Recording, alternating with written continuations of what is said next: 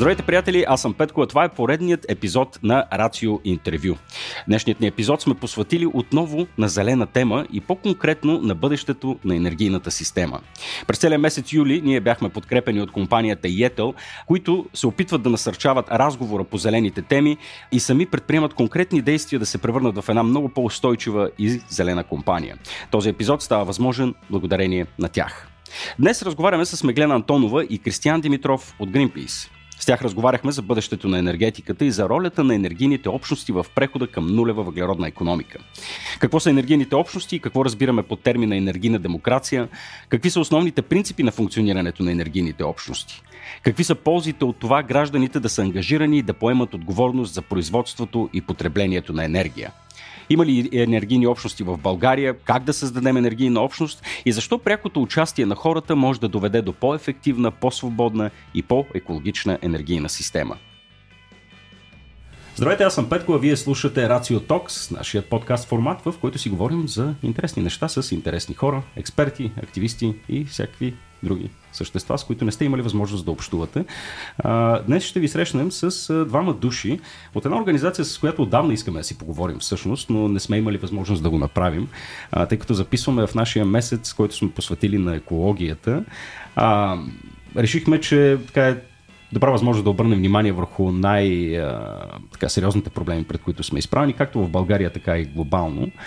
Безспорно един от най-големите въпроси, които човечеството трябва да реши е за така наречения преход към нулева въглеродна економика, като тук енергетиката може би е ключовия въпрос. А, да, по тази тема днес ще си говорим с Меглена Антонова и Кристиан Димитров, които са от екипа на Greenpeace. Здравейте! Здравейте! Привет! Както казах, от дълги години искаме да се срещнем с вас. Сега Greenpeace е много интересна организация, която си има собствена еволюция през годините. Аз като по-млад активист, който се бунтуваше срещу всичко, бях огромен фен на Greenpeace.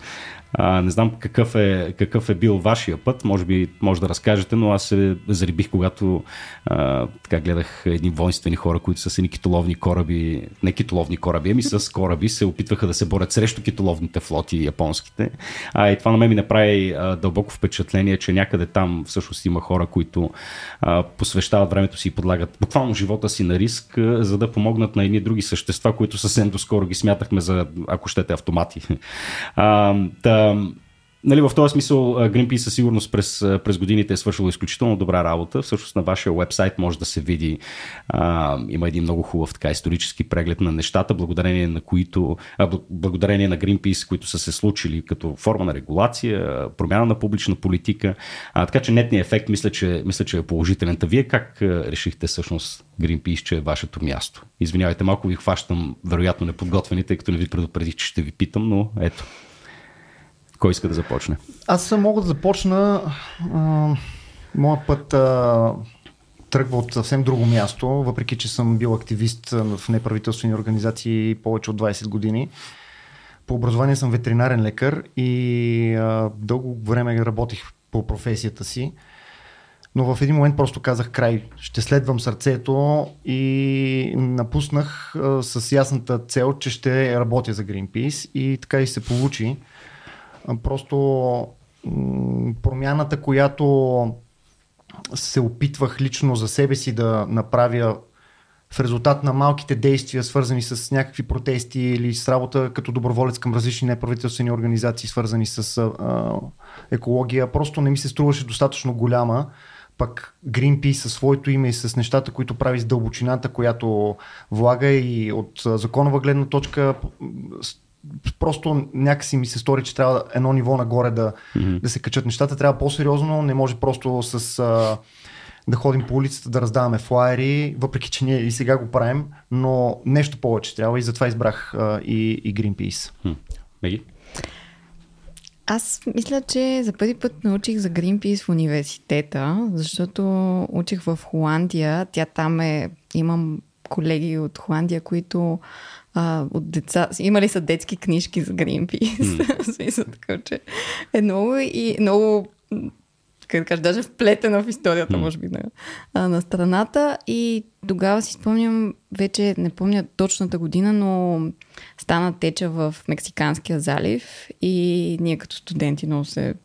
Възмутихте. Да, следяхме ежедневните апдейти, какво се случва с това. И мисля, че Greenpeace бяха една от организациите, които така ежедневно даваха информация какво се случва и оттам научиха. Иначе за мен, всъщност, понеже учех право и човешките права ми бяха темата, която си мислех, че в тази посока ще вървя. И дълго време, всъщност, с околната среда, понеже съм учила и право на околната среда, ми беше много странна тази материя, защото си мислех, че а, той, нали, ще опазваме там мечките, лъвчетата и какво ли още не.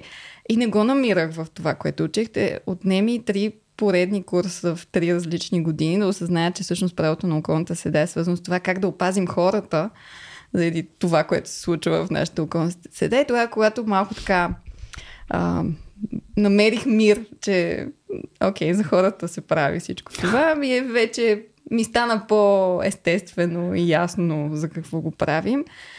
И тях си това ме докара към mm. организацията. Не ми се правеше нещо директно свързано с това, макар че всъщност за това и български офис може би доста са въплатени правните действия, защото смятам, че е един инструмент, който може да помага на хората. Да. А, много е интересно това, което каза, че не знам, някакси има, има, има някакво неразбиране. Хората обикновено си мислят, дайте да спасим планетата. А, планетата ще си окей.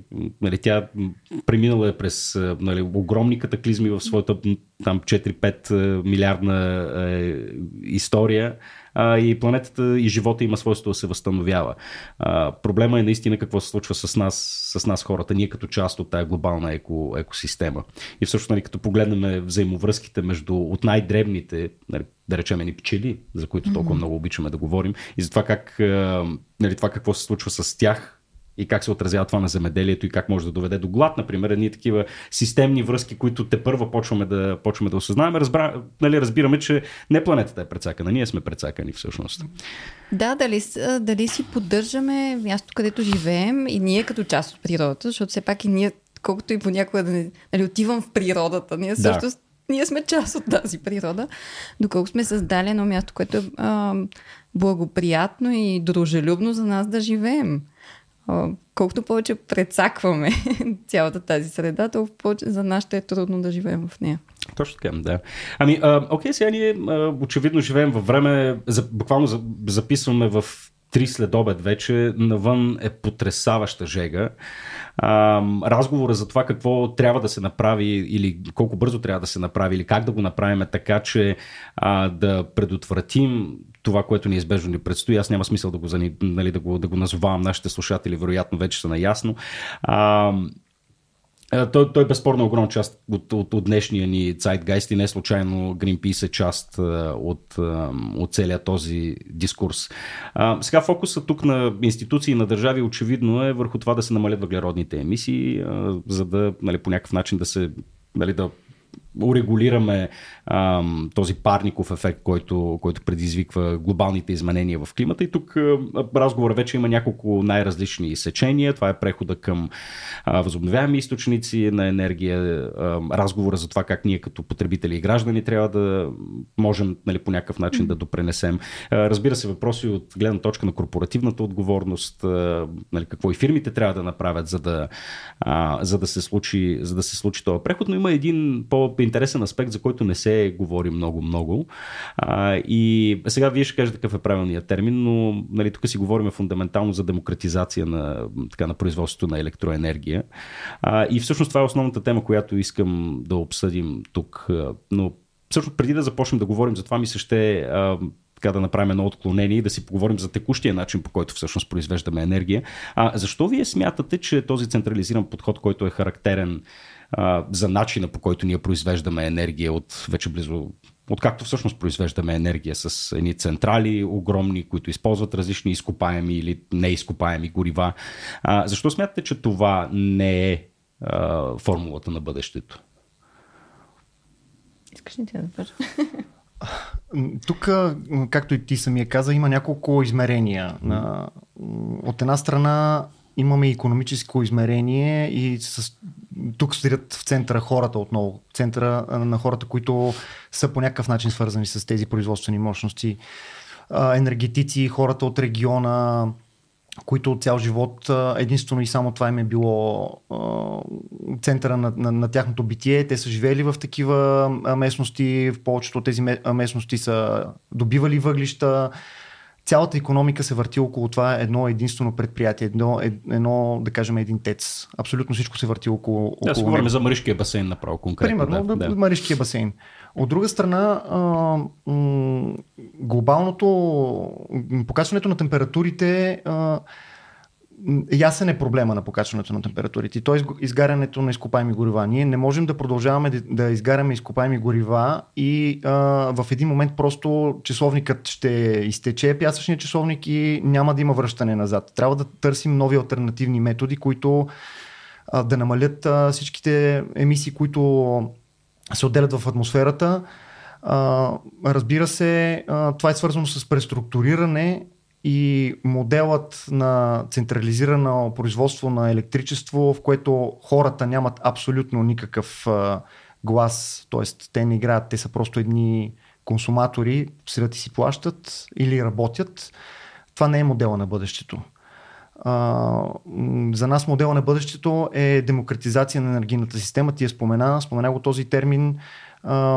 Това е модел, в който хората активно участват в енергийната система на една държава. Бъдещите модели са много наброи по-малки производства, които са свързани с възобновяеми енергийни източници, които до голяма степен са, в тях се инвестират граждани, те сами определят как да се случат бъдещи, да кажем, капиталовложения. Тази електрическа енергия остава на място, тя не се пренася на големи разстояния. Всичкото това води до една кръговост на, на економиката средствата остават на място, хората задоволяват собствените си нужди. Една такава система е много по-устойчива на, на всякакви сътресения. Не разчитаме на внос на горива от където и да е, от чужбина, дали ще внасяме ядрено гориво, дали ще внасяме газ, въглища и така нататък. Ние си имаме ресурс, който е тук, наше, безплатен е, слънцето грее за всички. А, и ставаме много по-устойчиви на абсолютно всякакви а, външни фактори, тук включвам освен катаклизми природни, включвам а, също и военни конфликти. Все още сме свидетели на последствията на продължаващите военни действия в, в Украина. Начина е да, да, да, бъдем, да бъдем резистентни, като сами произвеждаме електричеството си независиме от никой, от никой друг. Добре, как изглежда това като... Дайте да видим някой кейс стади. Тук фундаментално си говорим за един кооператив. Нали? Това е точния, точната дума, която искаме да употребим. А, кооператив е едно събиране на граждани, които решават по някакъв начин да инвестират в а, производството на, на енергия, да речем от, от слънчеви панели а, намират си някаква форма на финансиране, изграждат съответно централата и както ти каза, те започват да консумират. Имаме ли успешни примери на реализация на подобни неща, дали тук или някъде в чужбина? В Европа вече има доста примери. Всъщност ние общото понятие, което използваме е енергийна общност, защото може да е кооператив, той понеже си е и правна форма кооператива, mm-hmm. така че може да е кооперативно, може и да е нещо друго. Дори ОД реално може да, да си направиш, ако искаш. А, и тази, тези общности, а, благодарение това, че вече има доста такива примери в Европа, успя да се стигне до това, че да имаме законодателство. То тръгна не защото Европейския съюз изведнъж реши да създаде такова законодателство и нали, събра държавите а, членки, а по-скоро идва и от това, че има много такива общности и те а, се опитаха да го направят колкото се може по-широко в а, Европа, да се уеднакви и съответно държавите, където е по-малко популярно, да може и те да дръпнат в тази посока.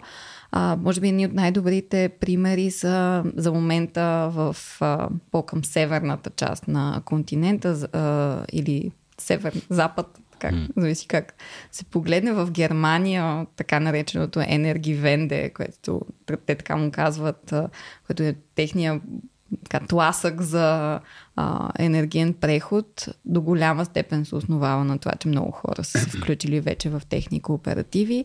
А, може би един от най-старите е в а, Белгия. Те са така наистина доста емблематични, защото и те стартират. Те си имат даже и конфедерация на кооперативите в Европа, т.е. тяхна си браншова организация, която се опитва да лобира от тяхно име.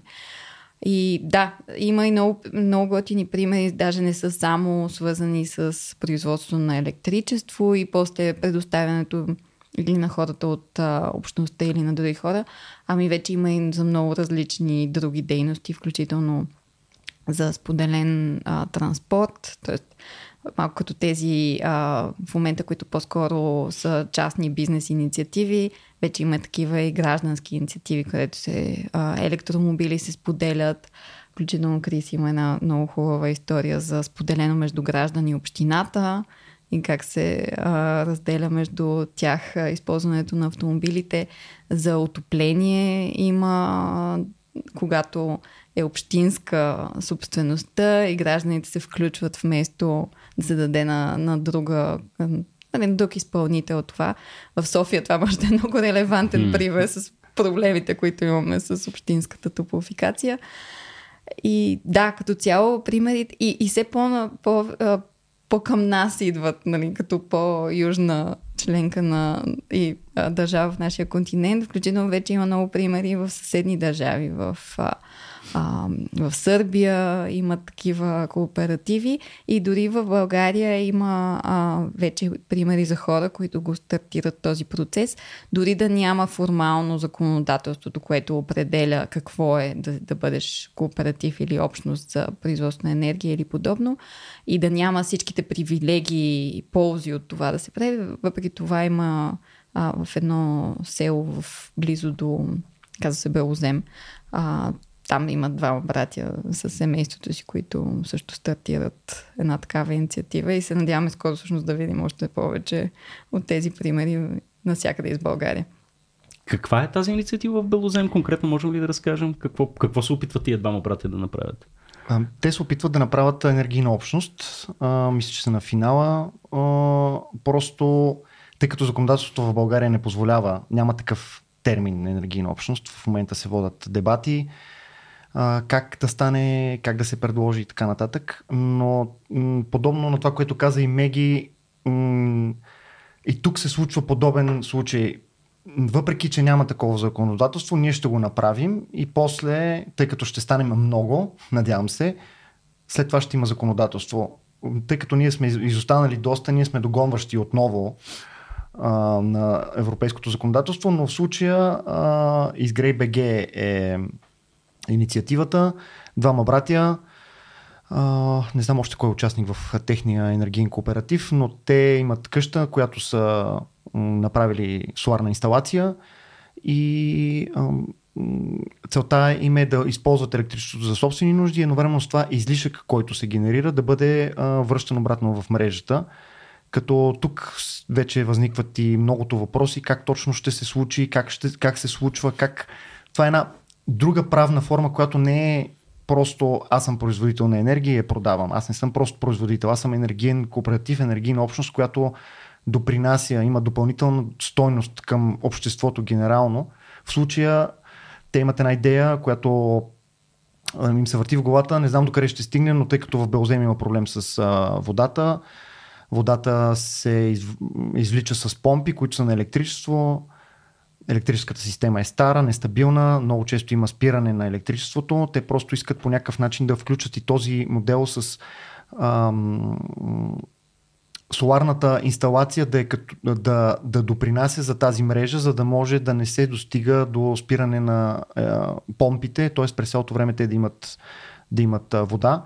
Един такъв друг пример, веднага се сещам на страна, която не е в Европейския съюз, но а, направиха своя енергиен кооператив дори преди а, изгрей. Това е случая в Албания, където това им беше основната цел. Те чрез краудфандинг успяха да съберат пари, да, да инсталират малка инсталация, която да използват за помпа, която да снабдява с електричество, да, да бъде снабдявана от, от, тази инсталация и местните фермери да могат да си напояват нивите съответно. Да. Тоест виждаме тук, тук виждаме много повече от просто да седнем и да произвеждаме енергия. Това е, това е фундаменталното на енергийната общност, защото тя има много по-голяма добавена стоеност. Има много по-голяма добавена стоеност на местно ниво, а, сплотява хората, дава допълнителни социални придобивки, има по-голяма приемственост, ако искате, на хората към възобновяемата енергия генерално, защото те я виждат в действие, те я виждат как те са построили нещо с ръцете си, то има резултат, то не е вълни от дезинформация, която тук се опитват да ни, да ни залее. То е нещо, което се случва там на място и аз виждам истинските ползи от него. Дали ще си санирам в последствие жилището, дали ще купя енергоефективни уреди. Всичко това нещо се връща обратно в общността и това стои в основата на как да кажа, в основата на енергийните общности има три, три точки, които са, че освен те да задоволяват своите енергийни нужди, ако са енергиен кооператив, да има социална, економическа и екологична цел тази общност. Тоест не просто да си произвеждаме ток, но и да връщаме нещо обратно в общността. Дали с по-ефтина електроенергия, дали чрез захранване на помпи. Това звучи наистина като фантастично кейс стади. Вижда се, че необходимостта прави така, че хората да са, да са креативни. Сега, всяка вид такъв, такъв вид споделена економика винаги законодателство е някакси закъсняващо, човешката инициативност и креативност обикновено изпреварва събитията и хората го правят нали, не благодарение на, на въпреки регулаторната рамка в страната. А, всъщност как изглежда ситуацията в България в момента, ако аз реша то всъщност директно, нали мога да си го кажа, в Горна баня имаме една къща на семейството, където ще се слагат соларни панели. В непосредствена близост има също така 6-7 къщи. Да речем съвсем така условно, че аз нали, че успеем да съберем съседите. Какъв тук би бил така основния аргумент защо те биха се съгласили да го направят. А, като първата скоба, която искам да отворя е, вече е пределно ясно и това е обективен факт, че енергията произведена от соларни панели, конкретно, тъй като това е най- най-лесният случай в момента за нашия, нали, за нашия пример, а, със сигурност е по-ефтина от а, альтернативите, нали така? От конвенционалната альтернатива. Така ли е всъщност? Да, така е. Така е, това е категорично вече. Добре, това ми е най-силният аргумент. От там нататък вече какво на мен ми предстои, как изглежда, как изглежда битката, ако искам да създам един такъв кооператив. Една такава енергийна общност. Сега, има първо изисква убеждаване на съседите със сигурност. Това е, да. Даже мисля, че може по-големия процент от цялата работа, комуникацията между хората да се разберете. Знаем, че в България особено това си остава казус. Това ще да кажа, между другото, нали, защото ние тук може да си говорим колко страхотни да. са ти общности, ние не можем да се разберем си оправим входната врата, а пък камо ли дайте да. тук ни 15 на хиляди лева да вкараме за нещо, което нали, ще извлечем ползи след години, примерно.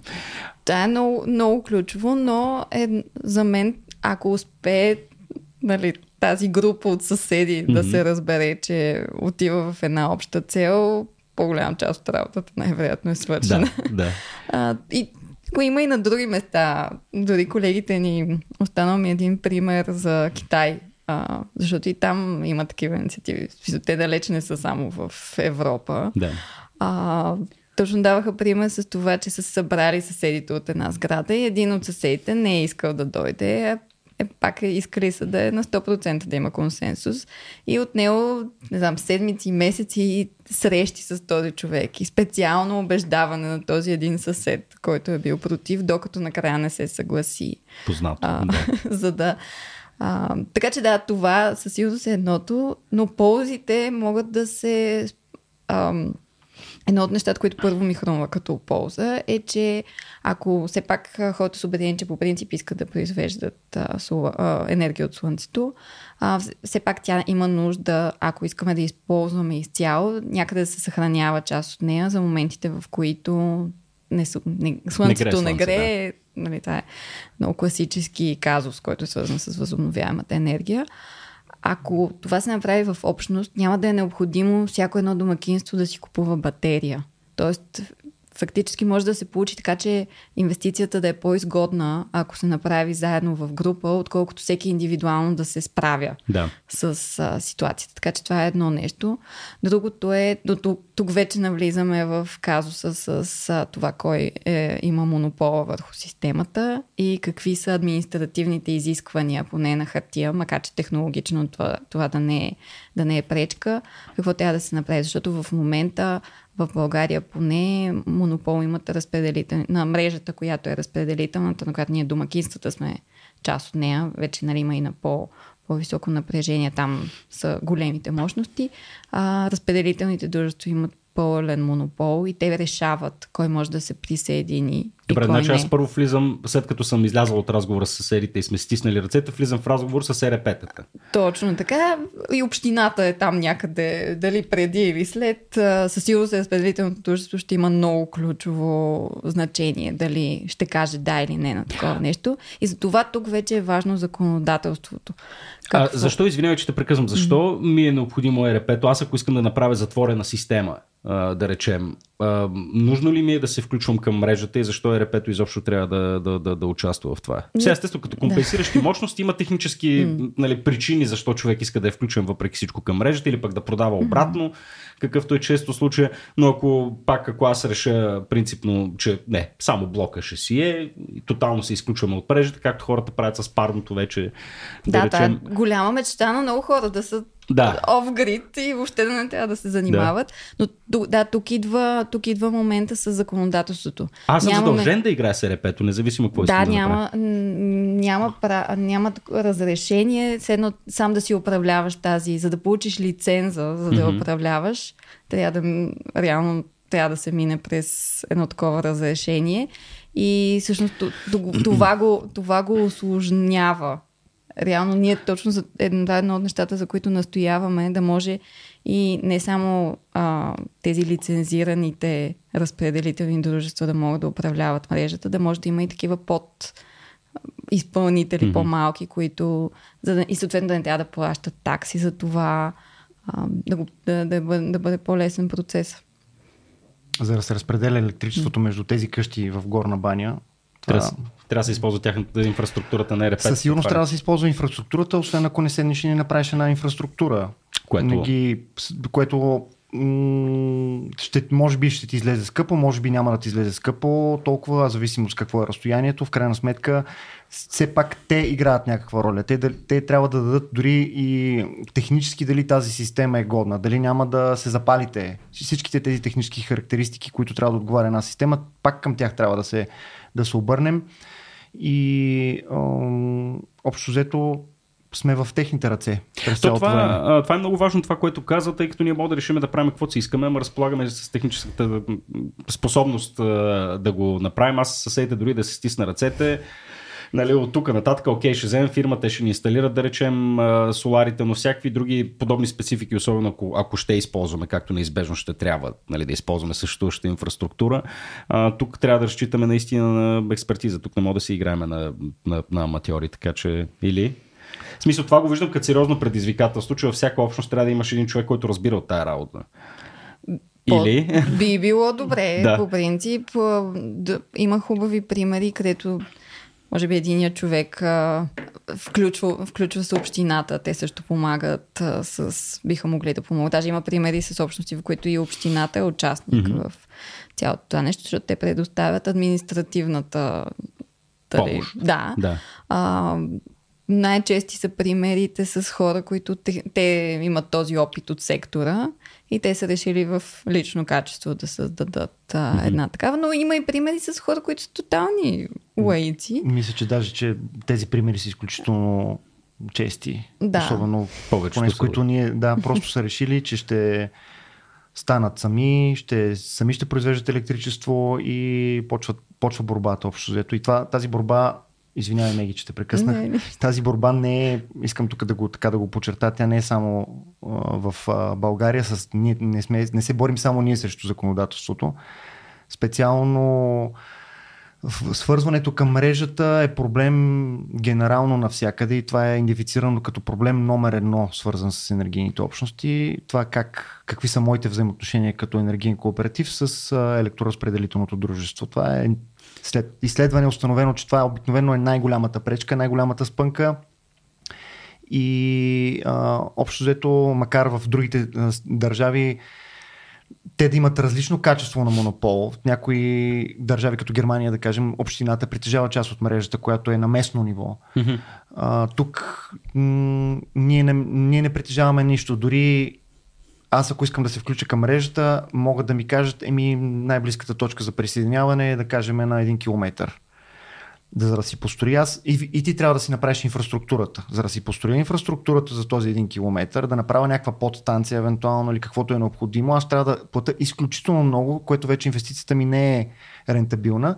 И горе на всичкото, тъй като аз нямам право да притежавам такава инфраструктура, аз съм задължен по закона да я прехвърля на електроразпределителното дружество, въпреки че аз съм е платил. Построяваш го със собствени средства и го даваш на РП. Да, да. Супер. Включително това се случва на големите производители. В а, България имат вече доста инвестиции. Говорим за бизнес инвестиции в големи соларни вятърни паркове и така нататък. Но ако са постоянни на място, което не е добре свързано и съответно разпределителното дружество даде становище, че не може да присъедини, тогава и тези големи инвеститори пак се налага те да го правят цялото това нещо. Единствената разлика е, че за от нали, малка общност от хора, те да кажем, че могат да си направят бизнес кейс, че в един момент ще им се изплати, докато при хората това ще е доста по-сложно, няма като се намери първоначалния капитал, но и те строят трафопостове, Ужас. Дават ги и така нататък. Добре, как изглеждат, кои са всъщност основните промени в законодателството, които трябва да се случат? Примерно топ 3. Аз предполагам, че и вие като организация сте част, нали, дали вие индивидуално или като част от други организации имате някаква консултативна или съветническа роля към това как трябва да се промени това законодателство. Как изглеждат тези промени? Какво трябва да се случи? Те са топ 3. топ 3. Ще се опитам да изборя топ 3. Сещам се за топ едно в момента, което така на, на първо... Добре да речем, кое е най-важното, да Най-важното според мен е въвеждането на термина виртуално и нетно отчитане и съответно техническата технически всичко това да бъде уредено. Какво имам предвид? Без виртуални, без а, нетно отчитане, изобщо модела на споделяне на електричество е невъзможен. А, давам веднага пример. Ако аз съм, произвеждам електричество а, на покрива си, но искам да го дам на съседа, да кажем, по някакъв начин, то трябва да мине през няколко технически средства за измерване и това техническо средство трябва да измери реално какво е влезнало от моята инсталация в този електромер, какво е излезнало от моята инсталация в този електромер, съответно какво е влезнало в неговата инсталация. Другия момент е, ако в някакъв момент аз няма, слънцето не грее, нямам батерия в случая и трябва да взема някакво количество от мрежата електричество, то от мрежата отново влиза към мен. Абсолютно това движение на електричеството в двете посоки а, трябва да се измери с техническо средство. Такива технически средства има, разбира се, от много години. Такива така наречените умни, умни електромери. Но, но това е така нареченото отнетно отчитане. Виртуалното отчитане, когато производствена, там където произвеждаме електричество, да кажем в вилна зона до град, просто това ми идва като пример, нямам, място, нямам възможност на моят покрив да инсталирам електричеството, което е произведено, въпреки че е моя инсталацията, то трябва да влезе в мрежата. То влиза в мрежата и реално аз черпя след това електричество от мрежата. Използвам мрежата като посредник, mm-hmm. за да то да стигне до мен. Тоест, то влиза в една точка в мрежата, на мястото, където е произведено, влиза към мрежата, а после от мрежата влиза при мен, т.е. На, на втория електромер. Това е така нареченото виртуално отчитане. Т.е. Има измерване в две точки на, на електричеството. Това са а, изключително важни е изключително важен момент, защото ако не бъде въведено виртуалното и нетното отчитане, на практика споделянето на електричество и енергийните общности няма как да се случат. Хм. Няма как, а, ако аз не произвеждам на моя покрив и не го произвеждам само за себе си, изобщо сдружаването ми се струва, не, не ми се струва, то просто е невъзможно. И това, за да се случи, трябва да се случи някаква промяна в законодателство. Така ли? Трябва да има политическа воля това, а, тези отчитания да, да бъдат вкарани в законодателството и съответно да се въведе техническата, технически това нещо да се случи. Има, има, има съответните уреди, просто електроразпределителните дружества трябва да бъдат задължени да инсталират такива а, уреди, които да измерват електричеството в двете посоки Въпросът и... е това повсеместно ли се случва, защото в един случай говорим за много сериозна инвестиция. Ако нали, в закона бъде разписано, че то трябва да се случва по този начин, на репетите То просто е едно измервателно устройство. Не, така или иначе, hmm. в момента електромерите се сменят на определен период от време. А, и просто нека да са такива, да, не да, са, да. да са нещо друго. И той е въпрос как се урегулира взаимоотношенията. То технически и в момента можеш да имаш такъв умен електромер. Но въпросът е дали а, не е, да не е всеки път разпределително дружество отделна фактура за това, че ти произвеждаш, отделна за това, че консумираш. Всичко да се сумира и да става много по-лесно, да е като едно, един общ поток да. на информацията и взаимоотношенията между теб и разпределително дружество, а не те да те третират от една страна като консуматор, за само за енергията, която си консумира, а от друга страна те третират като всеки един друг производител, който им дава на тях енергия в системата, с всичките такси, изисквания за документация и така нататък. Просто да е по-холистично, че ти си едновременно и производител, обаче част от тази енергия консумираш, част не я консумираш, част я отдаваш. Това малко мислене за цялостната система още го няма и не, не рефлектира най-малкото в фактурата, която да. си разменяте с а, дружеството. А откъде идва основната съпротива? Сега тук искам да избегна нали, посочване на пръсти, но просто искам да видя и другата перспектива, ако съществува съпротива от ерепетата. Нали, това нещо да се случи, защо се случва това? Не искат да инвестират в тия апарати? Или какво? Основният им аргумент е, че има риск за системата. В какъв смисъл? Ако прекалено много а, производители, такива малки, се присъединят, че няма да издържи е, за сигур... Те да. го, така го изтъпват, като сигурност техническа на система. Т.е. може да да стане. Чакай, да, очаква, да че, те чакват, че като се промени законодателството за една година всички ще имаме. Да, на нас точно това не се струва нереалистично, че. А за, тази, за този риск за системата се говори още от началото, когато почнаха да се присъединяват въобще много възобновяеми да. източници.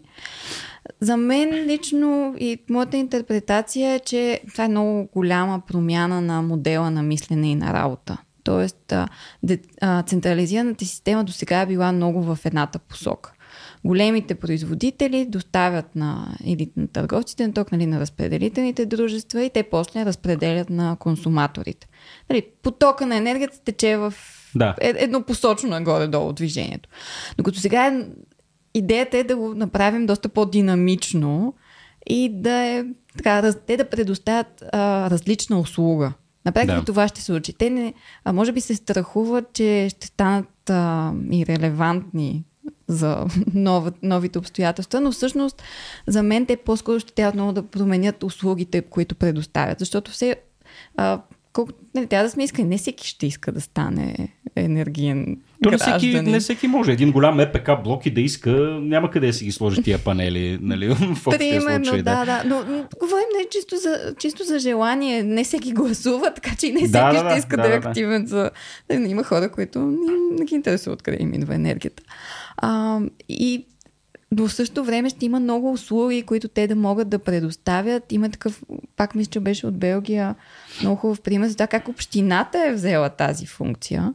И те имат много различни бизнес услуги. Буквално те са малко като предоставяха, Крис пак може да го разкаже по-добре от мен, но те предоставят енергията, управляват я, купуват, когато има недостиг. Това го прави друг... общината.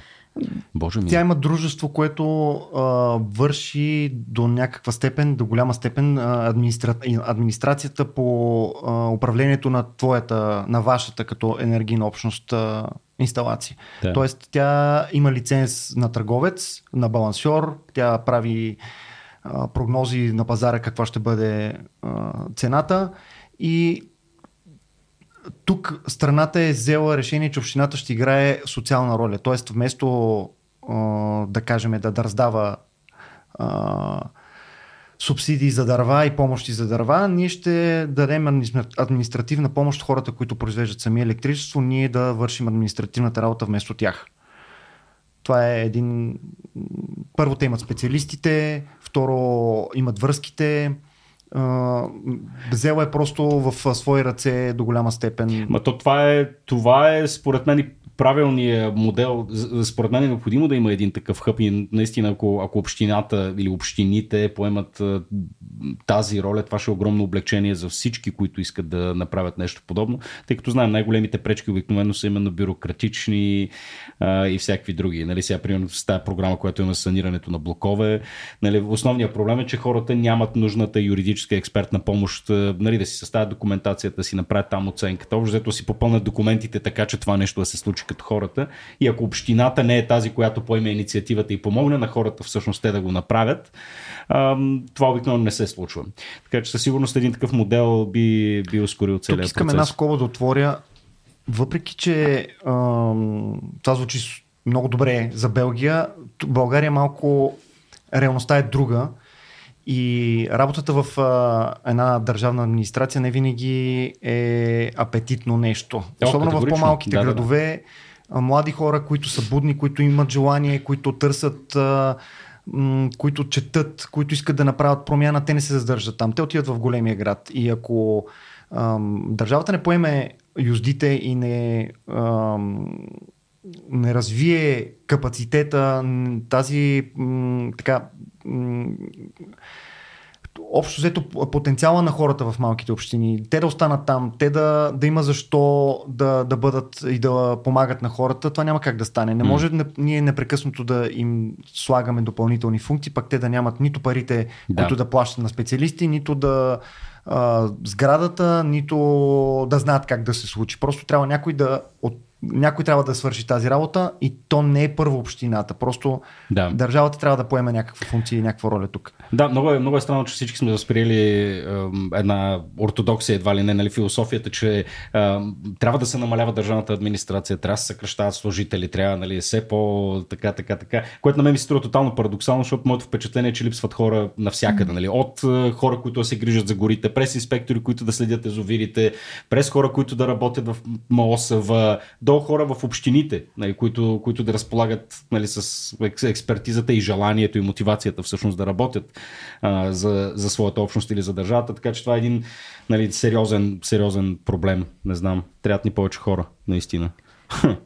Добре, а, малко ме изненада, между другото, с а, това, което каза за за въпросните измервателни уреди. Е, странно е, когато нещо толкова привидно, тривиално всъщност се явява най-голямата пречка към, към развитието на такъв вид е, демо...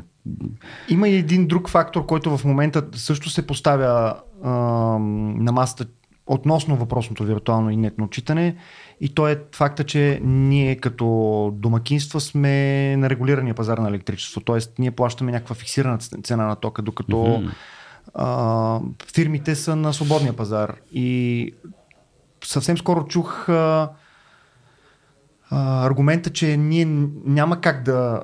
Това няма как да се случи при положение, че ние купуваме ток ефтино, пък после ще искаме едва ли не да го продаваме по-скъпо. Mm-hmm. А то не е свързано с пари дори, то е свързано с количество електричество. Аз ако произведа определено количество, изразходвам го сега, когато го произвеждам. Това е другия момент, така наречения demand flexibility response, т.е. аз да променя своите навици, да пусна пералнята на обед, когато грее слънце, да пусна мялната, да, просто да използвам електричеството тогава, когато се произвежда. Точно брат, да, това, което правим сега, между другото. Да, за да съхраня. Нощно да, да. да. А, и а, електричеството, което ми остане и го върна обратно в мрежата, аз не искам да бъда а, да ми се плаща за него. Аз искам да го, да го ползвам в мрежата, да го складирам там, то да бъде като виртуална батерия. И, да. и има различни модели. Един модел може да бъде в рамките на, да кажем, някакъв ваучер за електричество, което аз, когато имам нужда, да го върна обратно, това, което съм вкарал в мрежата, да го върна обратно и накрая на годината или на 6 месеца на фактурата ми да пише еди колко си киловата съм върнал в мрежата, еди колко съм взел обратно, аха, значи трябва да дам хикс да. сума, защото съм взел повече. Да. Не е нужно да бъде аз продавам, после си купувам и така нататък. Да, да, смисъл да, да консумираш енергия на регулирана цена, пък да я продаваш на свободния пазар. Нали, тук опасението е, че едва ли не хората ще са алчни, нали, Да. ще искат да такова, то обикновено не е това мотивацията, както, както ти каза. Ха. Добре, на мен продължава да ми се струва наистина, че най-голямото предизвикателство също е да, убе, да, да, да убедим хората да го направят. Вие оптимисти ли сте в, в този смисъл? Да речем, че всичко регулаторно бъде направено както, както трябва. А, какъв пейс, какъв каданс очаквате нали, да, на, на, на, на, подобни, на подобни инициативи? Отново, просто за да дам, за да дам пример, а, има една хубава, една от малкото хубави про- програми на Софийска община Зелена София, мисля, че се казваше. Програма, по която можеш да кандидатстваш, да ти се дадат фиданки, пейки, градинско оборудване.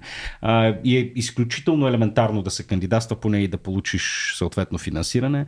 А, и примерно прави впечатление, че в отделни квартали няма по нито един проект. Да речем, нали, квартал Слатина, от който съм аз в момента, има 13, което е фантастично постижение. Нали, че има 13 там блока, които са решили да си оправят градинката отпред с пари получени от общината.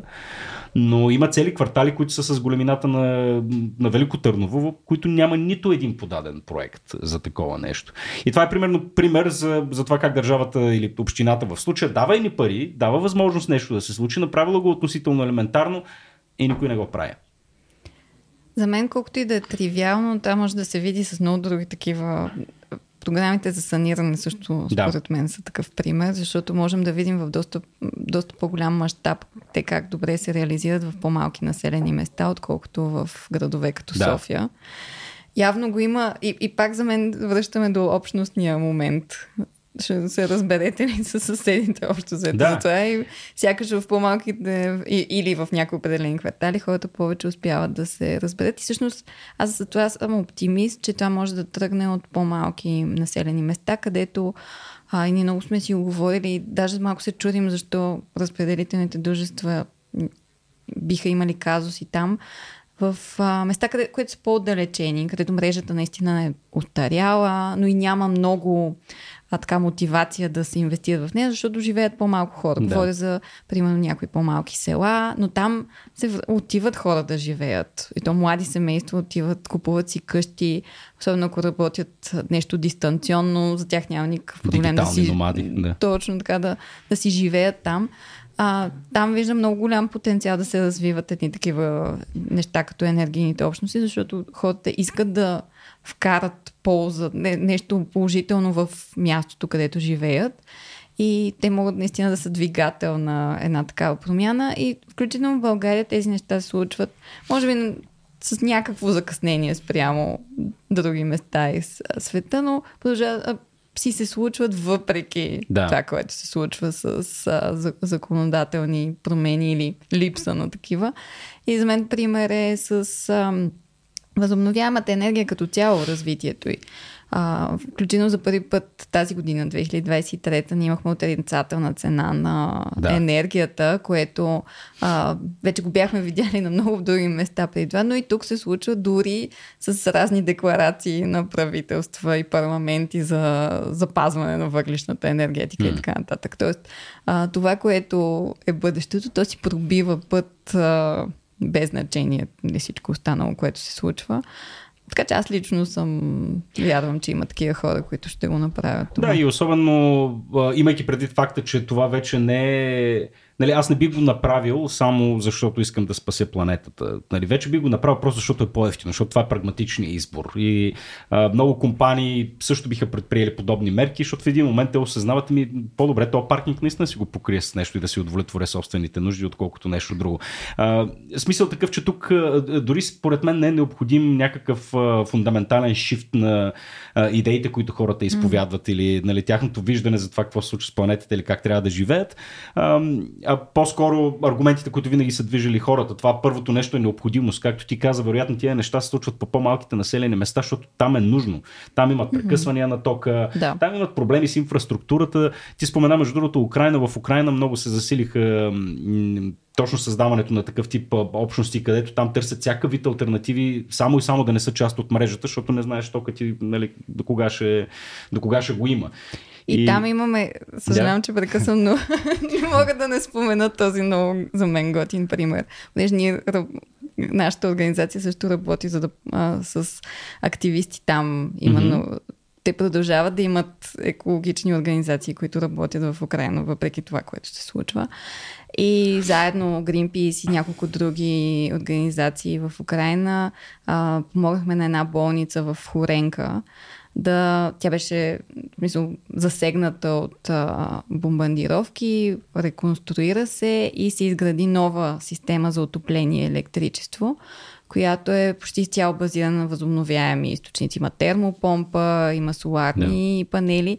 И всъщност за мен най-така шокиращия, но по положителен начин пример е, че а, когато се очаква да, а, да има от страна на Русия бомбардировките, много места трябва да изключат електрическата система и се минава или на генератори, или на някакъв режим, за да я предпазват. Нали, това се прави с цел сигурност. А, в тези моменти вече тази болница няма нужда да да бъде да. изключвана, защото тя си е самостоятелна, не зависи от централизираната система. Тоест, ето такива примери могат да бъдат много ярки, защо би било много полезно да минем. Да, да. Пък okay. и особено ако си говорим за народопсихология, нали, това пословичен вид, се извинявам се там мало, нали, енергото ли е не ВИК, ми на вас да ви, нали. А, общо взето всеки българин е убеден, че уния там са маскари, искат да го прецакат и така нататък, така че би следвало да е, да е лесен път, я го убедиш, бе човече, дай ние да си го направим тук. Сега въпросът е, че тук опираме до, едни, до едно не, една немалка сума, която трябва да се инвестира в а, а, нещо такова. А, необходимо ли е и какъв е пример всъщност в другите държави, дали съществуват подобни а, фондове или финансови инструменти, които да подпомогнат хората? Аз ако реша да направя нещо такова, освен потребителски кредит, имам ли други варианти в България? Да, много е ключов момента, защото наистина в България все още това, че, което Крис спомена за това, че сме на регулиран пазар и цената е много фиксирана mm-hmm. и ниска, съответно, макар че се увеличава и то да. зори за фактори свързани отново с въглища и подобни. А, все още това така държи липсата на по-голяма мотивация. Защото ако излезем на, а, на, регулира... на, т.е. на свободния пазар, да, автоматично, да, смисъл, тази инвестиция ще се възстанови много, по, а, много по-лесно. Но има и, а, включително има и банки, които се интересуват от това да започнат да подпомагат. Просто техния хоризонт е да подпомагат този вид инициативи, свързани с зелени технологии, енергиен преход и така нататък. За тях обаче е важна регулацията. Да. Тоест, те им търсят да тази се сигурност. На, на закона, да.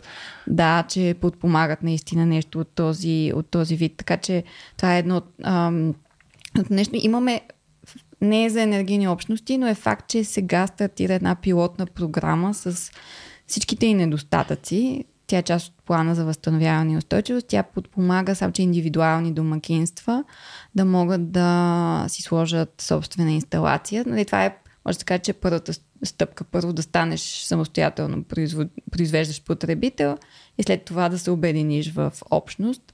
Тя е до октомври месец, ако не се лъжа кандидатстването и както са обещали... Защо го чувам за първ път това? да, добре, радвам има, се, че го споменавам тогава. Има, има, има в момента програма, да... с която аз мога да получа целево финансиране, за да си обезпеча дома с uh, електроенергия. Така, да, да, да, да, да. Дали ще бъде за соларна инсталация само или соларна инсталация плюс батерия, зависи от теб.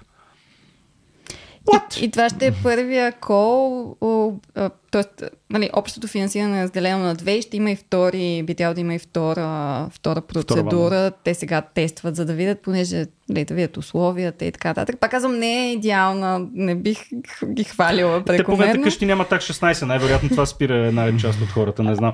Ама... Да, и има неща, нали, винаги хората, и знам, че това е голям казус в България, се притеснява, че едни определени хора ще получат парите, пари, да. да, и така нататък, но все пак вярвам, че ако нали, човек искрено иска да го направи и си е направил нещата като документ. Аз не виждам проблема, какво като тая фирма, дет ми направи инсталацията, ще вземе парите, нали?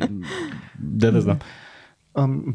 Аз не искам да задълбавам в да. отрицателните елементи на, на, на програмата. А, може би това, което ми се искаше най-много е да, да има все пак някакво по-целево насочен, по-целева насоченост към енергийно бедните семейства. А, но някак си в момента те се опитват да свържат отоплението с производството на електричество, което не е винаги е свързано. Защото едно от условията е ти да имаш неефективен уред за отопление, печка на дърва или въглища, което няма нищо общо с производството на енергия от слънцето. Тоест, те се опитват да свържат отопление с чистота на въздуха и с производството на зелена Те няколко енергия. проблема едновременно се опитват да решат. И така, но то, м- малко е странно, но това, което най-много така ми се искаше на мен, наистина да, да бъде насочено към енергийно бедни семейства, първо и приоритетно. Но тъй като ние в България нямаме все още дефиниция за енергийна бедност, чакаме я вече не знам колко години, уж има готова, кога ще влезе, не се знае. И това е така един от а, проблемите, кой точно е енергийно беден, как да го определим, на кой да дадем парите и така нататък.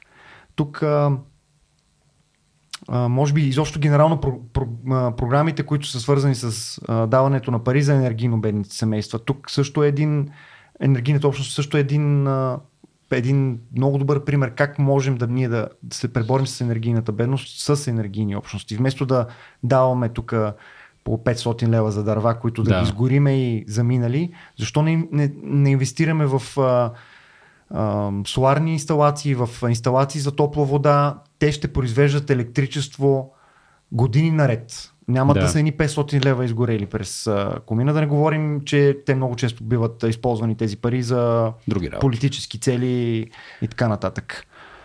Така че а, енергийната бедност може да бъде преборена също с енергийните общности и м- с поделяне на електричество с енергийно бедни граждани, да кажем част от произведеното електричество да се заделя за тях, с включване на такива, които не могат да направят вноска към, към да за да се включат към една енергийна общност. Да. това е, това е да. примера всъщност как се различава енергийната общност от това просто да се съберете няколко човека и да си направите обикновено дружество, където всеки вкарва капитал и после дела му зависи от това колко пари е внесъл Да. нали, за първоначалната инвестиция. Всъщност смисълът на общ, общността, че не е основната цел финансова, е да се пре, а, пре, прехвърля и в това как се взимат решенията в енергийната общност. Ако се следват правилата за това наистина нали, а, целите да са социални, екологични, а, въобще за общността, без значение се, с- при ние тримата тук различни, им сме имали различни вноски, но целта е всеки един от нас да има равен глас в Да. това какво се случва с общността. Всъщност това е един начин да се овластят хора, които може финансово да не могат да си го позволят, но могат да допринесат по друг начин. Може да живеем в един блок, където единия съсед не може да помогне с парична вноска, но може все пак да се включи в а, общността и равнопоставено да взима всъщност в участието на решения. Това, според мен, отново връщайки се на комуникацията и разбирането, може да има много, много положителен по- развой, защото вече нали, се мисли за отвъд а, Да. финансовите ползи от такова нещо. Но и отвъд това, което знаем за човешката природа. малко, малко и това, и това вероятно е проблем. Аз заради това а, ми се струва, че, че е изключително важно да не се разчита само наистина на пазарни механизми, а, тъй като за да има равно включване на хората, аз си мисля, че аргумент аз съм дал тук 5000 лея ти мълчи, защото ти не даде нищо, това ще е за винаги. Не, не знам каква промяна трябва да стане в мисленето на хората, за да, за да го няма това, но тогава, когато а, нали, това по някакъв начин е извадено от уравнението, дали чрез някой фонд, дали чрез банково кредитиране, което... А, не. Въпросът е да не се разчита, може би, само на пазарни механизми. Аз тук съм много за активната роля на държавата, тъй като има очевидни ползи в това. А, нали, това да, се бориш с бедността и неравенство едновременно, с това да бориш серия други проблеми, които виждаме. Нали, от мръсния въздух, защото той не е само в там челопеч, той е и в Слатина, защото хората продължават нали, да се топлят на, на дърва и прочее. Така че действително могат, могат да, се решат, е, да се решат много проблеми и най-вече да се играе по един друг много сериозен проблем, който е колко сплотени сме всъщност е, ние и как, как живеем като общество. Нали? Това, върху това, това е още един начин някакси да така, накараме хората и да работят заедно. Еми дай Боже, не знам. Ами хубаво, а, вие сте част от целият този, процес и аз като гражданин, който само стои отстрани и ви ръкопляска, мога да, нали, да ви аплодирам за усилията, които полагате всъщност а, това нещо да се случи. Тук имаме една книжка Енергийни общности. Какво е това нещо? Тук а, практически наръчник за създаване на общност на енергийна система. Да, той повтаря някои от нещата, които казахме мисля, че една от първите глави е точно свързана с комуникацията. Че първо трябва да се съберете и да, да се разберете. Да. На маса на кафе и корабийки. Точно така, да. Не, но тук, тук Да. наистина въпросът с информацията е изключително важен, тъй като е сега спомена една програма, дет ме ме увисна ченето. Нали? Какво, защо за Бога не се въртят реклами за това нещо хората да кандидатстват, Да.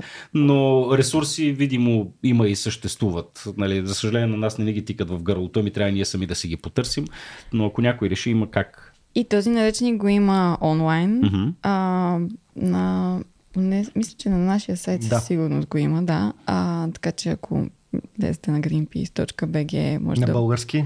На бъл... На Да, български. всъщност нашия не сме го правили ние, други организации са участвали, които също са активни, а, но ние го преведохме на български, за да може да бъде достъпен ресурс и тук в България. Да. А, има го преведени на още няколко различни езика из Европа.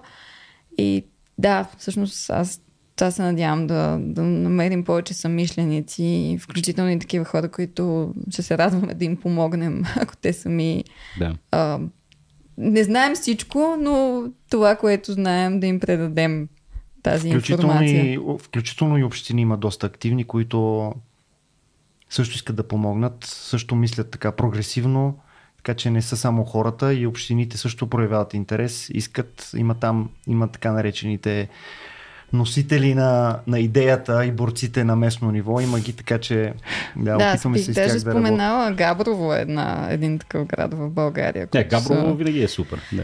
Да, те са първенци в много неща, но включително и тази тема има Да. много при сърце. Ами браво, да, наистина тук момента е да насърчим всички хора, индивиди, общини, колективи и прочее да действат, независимо, че видимо нормативната уредба все още не е готова, най-вероятно ще се срещнат с много пречки и предизвикателства и въпроси и трудности, а, но колкото повече станат хората и организациите, които работят в тази посока, тогава пък ще имаме критична маса, която а, вече промените ще трябва да станат неизбежни, както се е случило и в Белгия, и в, и в другите държави.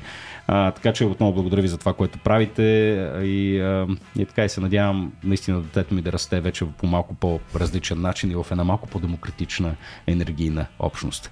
Ами, приятели, това беше всичко от нас. Ако ви харесва това, което правим, може да ни подкрепите в сайта patreon.com наклона черта RACIO.BG или просто да влезете на RACIO.BG наклона черта support да си купите книжка а, или да знам, някакъв мърч, тениска или просто да разкажете за нас. Благодарим отново на Greenpeace. Желая ви всичко хубаво, приятели. И ние благодарим много за поканата. Чао Благодарим. и до следващия път.